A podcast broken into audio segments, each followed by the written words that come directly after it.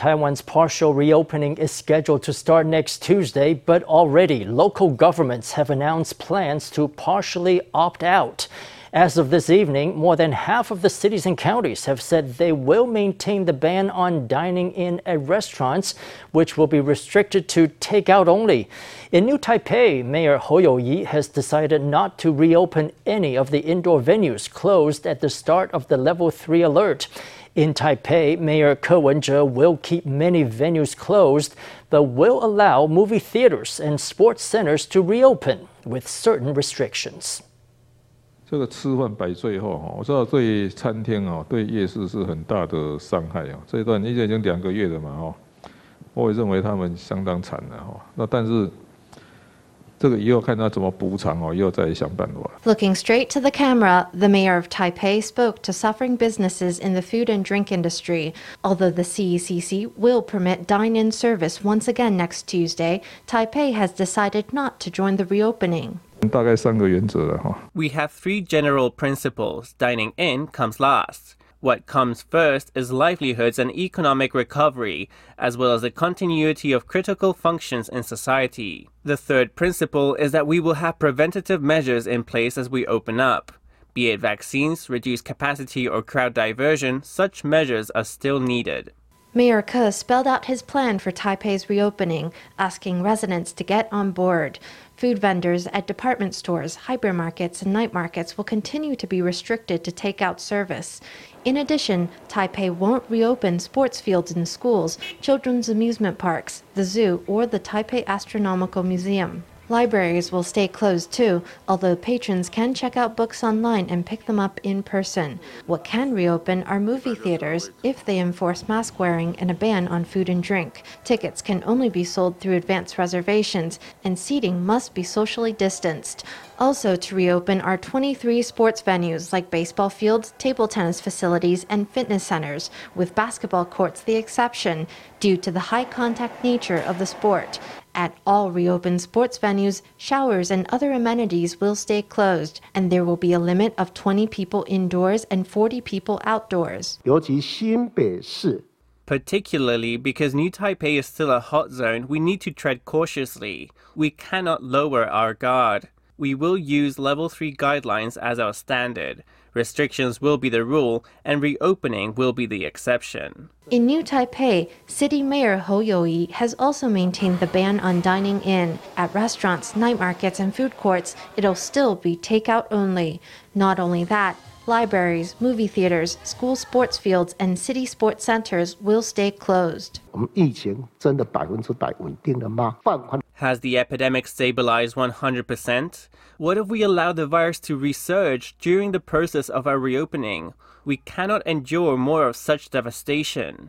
There are still undetected sources of infection in the community. Have we reached an appropriate vaccination rate? Without taking such measures, reopening is easier said than done. New Taipei will not reopen any indoor venues, but it will open the outdoor facilities of museums and cultural and creative parks. Visitors will be capped at forty percent capacity. It will also reopen an outdoor scenic attraction and trails, but visitor volume will also be limited. All the way to July twenty-sixth, New Taipei will review its reopening policies on a rolling basis. For a full week now, all international arrivals have had to be tested three times for COVID. So far, this triple screening system has detected three cases of the Delta variant arriving from the U K and Indonesia. It's also found two cases of the Gamma variant and one case of the Alpha variant. Let's hear from a health official.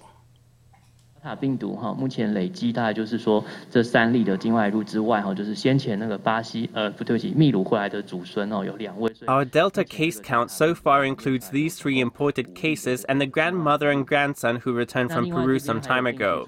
So for the Delta variant, there are a total of five cases. Meanwhile, there is case one five one one three, a Taiwanese woman in her fifties who recently returned from Cambodia. She has the U K variant, but her variant is somewhat different from the one behind the current epidemic in Taiwan. Then there is case one five one eight zero, a teenager who recently returned from the U S. After the confirmation of the diagnosis, a sample was sent for lab testing, and it was found that the virus is the Brazilian variant. On Friday, Taiwan reported thirty-two local COVID cases, four imported cases, and twelve deaths. The daily case count was higher compared to the day before, when there were just eighteen local cases. But Health Minister Chen Shizhong said that overall, the numbers show that the epidemic is trending down. Japan's second donation of AstraZeneca vaccines is being inspected and could be ready for use within a week. The shots will be offered to two more priority groups, nine and ten. Group nine is adults up to sixty-four years old who have a rare disease, a, quote, catastrophic illness, or a condition that would put them at risk if they get COVID, such as bronchitis. Group ten is any adult aged fifty to sixty-four. Under this expanded program, nine million more adults will be able to get vaccinated. A second vaccine donation from Japan, comprising one point one three million AstraZeneca doses, touched down in Taiwan and was sent to cold storage facilities on Thursday afternoon. The Taiwan C D C hopes to complete testing in one week and to begin administering the vaccines from next Friday. A doctor says that to speed up vaccination, shots should be made available at local clinics. He says that the vaccine drive can be made more efficient through the use of public surveys. For example, making jabs available at clinics would allow people nearby to get vaccinated. The second thing is that the vaccine booking system should be used to follow up with the user to see if people who express willingness actually go get vaccinated later. Earlier this week, the government launched an online appointment system for vaccines. Until five p.m. on July twelfth, people in the ninth and tenth priority groups will be able to register their vaccine preferences on the platform. Eligible people are those with rare or serious illnesses and injuries, as well as adults aged fifty to sixty-four. Altogether, about nine million people qualify. After you reach a certain age, you become more vulnerable to injuries. Those people should get vaccinated as soon as possible. But there should also be arrangements for everyone else to get shots. Getting more younger people vaccinated can reduce transmission among them. Vaccine coverage in Taiwan currently stands at twelve percent. The government hopes to double that by the end of July. Although vaccine eligibility has continued to widen, social welfare associations say the government has forgotten about people with physical and mental disabilities. Not all of us have a card for severe illness. They are something only a few have. We also don't live in institutions. When caregivers have to go out to buy things, they bring germs back home. If they are carrying the virus, those who are vulnerable will be the first to suffer. The group says people with disabilities are at a high risk of developing severe COVID symptoms and should be added to the fifth priority group for their protection. The government will lift some COVID restrictions next Tuesday, allowing businesses like fitness centers and movie theaters to reopen. However, cram schools and preschools will have to stay closed. The policy came much to the dismay of working parents who flooded the health ministry's Facebook page with complaints. Administrators of these schools also protested the rules, saying that their very livelihoods are at stake.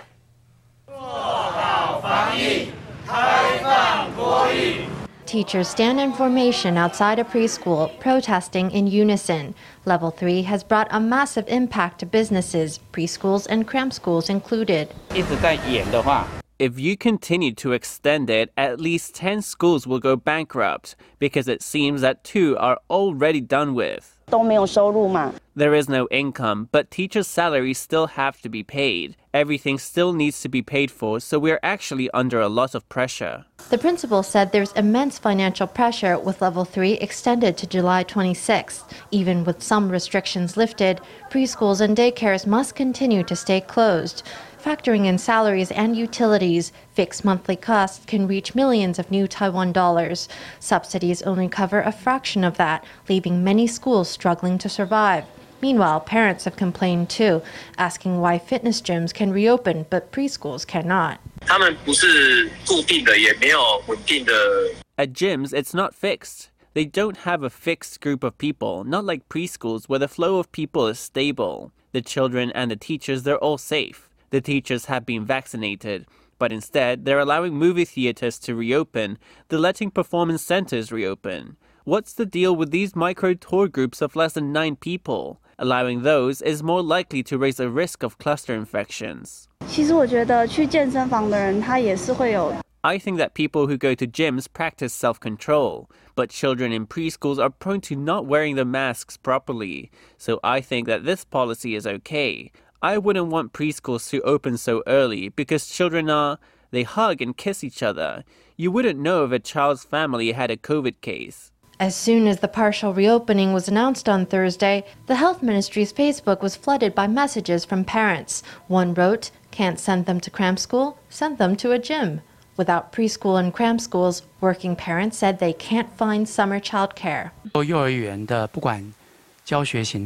By dint of their instructional method and the close teacher-student interactions they foster, preschools have a relatively high risk of viral transmission. For the time being, we will maintain the current situation. The Ministry of Education said it would keep preschools closed for now and would discuss changes to the policy later with the C E C C. In the meantime, complaints are sure to keep coming from schools and parents alike.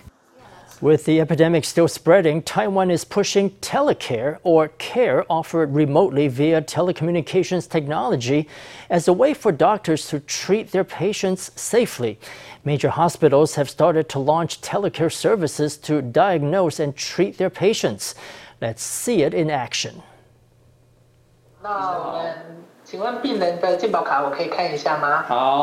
After showing your health insurance card and confirming your identity through the video camera, you can immediately enter a one-to-one online consultation room. For people wary of visiting hospitals in a pandemic, telecare consults are an option. On the one hand, this domestic outbreak has put Taiwan's medical institutions on the verge of collapse. On the other hand, we have seen various problems arising, where a large number of people are afraid of seeking medical treatment. The telecare diagnosis and treatment system can divert the burden of in-person medical treatment and allow doctors to treat emergency and severe patients. The National Health Insurance Administration has announced that hospitals and clinics in Taiwan can launch telecare in their clinics. Hospitals have partnered with digital platform providers to provide telecare consultation. With just a phone or laptop, patients can get a private consultation with a doctor. The diagnosis and treatment system has three major functions, including smart registration and remote video services. People just have to download the app and register online. The Taipei Veterans General Hospital has twenty-one departments that provide telecare diagnosis and treatment. Once a consultation is scheduled, the doctor will conduct the diagnosis and treatment through a video or phone call. As of the end of June, nearly four thousand people have used the service.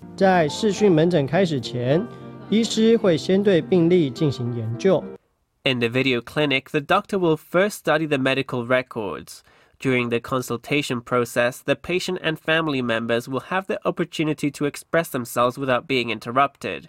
You can let the doctor see or hear your own problems so that the doctor can solve it. At the same time, the nurse will provide assistance. The doctor will assist the patient, help the patient feel more relief, provide medicine, and decide on follow-up treatment plans. People that are interested can check the Ministry of Health and Welfare website to access the full list of hospitals that provide telecare. The list includes hospitals such as National Taiwan University Hospital, McKay Memorial Hospital, and Tangen Memorial Hospital. For Most News, Stephanie Yang, Fang Zhenhuai in Taipei. The White House's COVID response team has deleted a tweet containing the flag of Taiwan.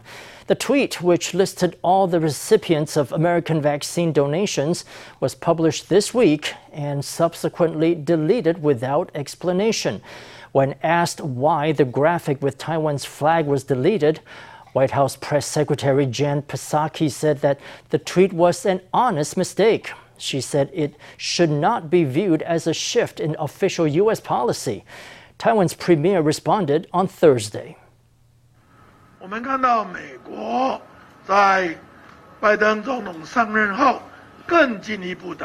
Since President Joe Biden has taken office, we have seen the U S make further moves in the interest of Taiwan's diplomatic space, Taiwan's regional security, and even Taiwan's vaccine needs, speaking up on Taiwan's behalf and contributing to Taiwan.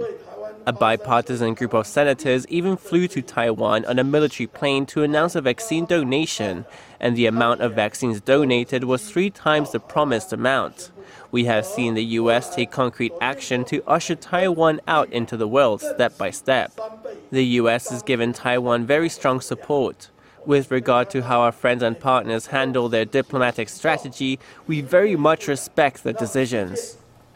In related news, the new director of the de facto U S Embassy met with Taiwan's representative to the U S, Hsiao Bi-khim, this week. Incoming American Institute in Taiwan director Sandra Oudkirk spoke with Hsiao in Washington, discussing ways to advance Taiwan-U S ties.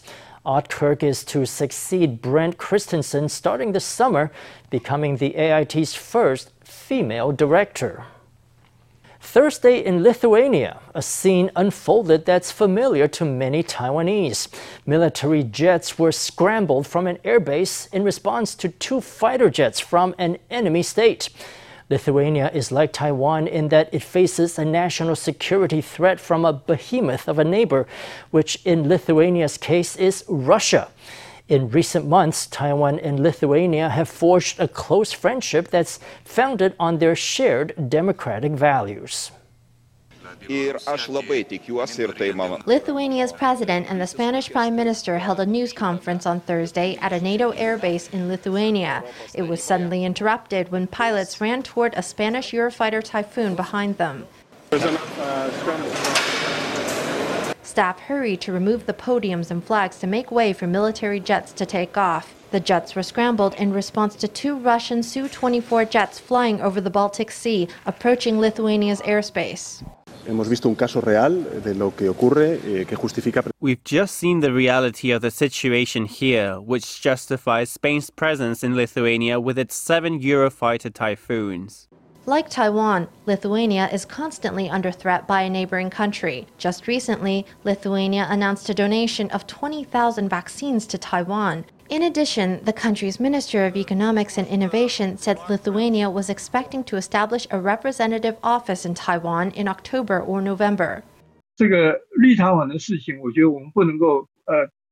I think we can't see Lithuania's interactions with Taiwan out of context or by itself. We need to contextualize it within the growing anti-China sentiment in Europe. The West has indeed been paying more attention to Taiwan. In this favorable environment, Taiwan must consider ways to substantially improve its friendly relations with Europe. Besides Lithuania, many free democracies in Europe have come to see Taiwan as a like-minded partner. Scholars say the future is bright for Taiwan's alliances in Europe. A record twenty thousand workers were on furlough in June, a new high since the two thousand eight financial crisis. According to the Labor Ministry's latest figures, nearly half the furloughed workers in June are from the hospitality industry or the food and drink sector. The second biggest group, about four thousand people, work in wholesale and retail. Experts say that the real unemployment figures could be higher than reported, and that consumption will take a hit if furloughs keep growing. Nutritionists around the world have pointed out that a balanced diet can be helpful toward boosting immunity against COVID nineteen. But eating a little bit of everything can be a difficult task when stuck at home, especially for older adults. To help out home cooks in need of inspiration, Taiwan's John Tung Foundation has released a video showing several nutritious recipes to prepare tender chicken meatballs and fritters. Packed with nutri- nutrients and soft to the bite, they are a delicious way to replenish one's nutrients right at home. Experts say people over sixty and with deficient nutrition are at a higher risk of developing severe COVID symptoms. Previous studies have shown that a significant proportion of hospitalized COVID cases were malnourished, presenting vitamin C and D deficiencies. Nutritionists say that maintaining a balanced diet and eating high-quality proteins could be key to cutting down the risk posed by the disease. That is also supported by the International Society for Immunonutrition, which says that keeping a diverse diet can help boost the body's immune functions in older adults. To help home cooks get ideas for nutritious meals, the John Tung Foundation has created a video with several nutritious recipes viewable online. One of the recipes featured is a chicken meat version of the classic lion's head meatballs. The chef says that chicken meat has less bite than pork, making the meatballs easier to chew for people with weaker teeth. The recipe also has a low saturated fat content. Chicken is actually a good source of protein, but many seniors think it's very dry, so they don't like to eat it. So I want to give everyone a softer taste by making this lion's head chicken meatballs dish. In addition to chicken, we also added tofu to increase water retention and make it softer. Another recipe featured is French-style chicken fritters. It's an especially good dish to make with leftovers that would otherwise get hard and dry in the fridge.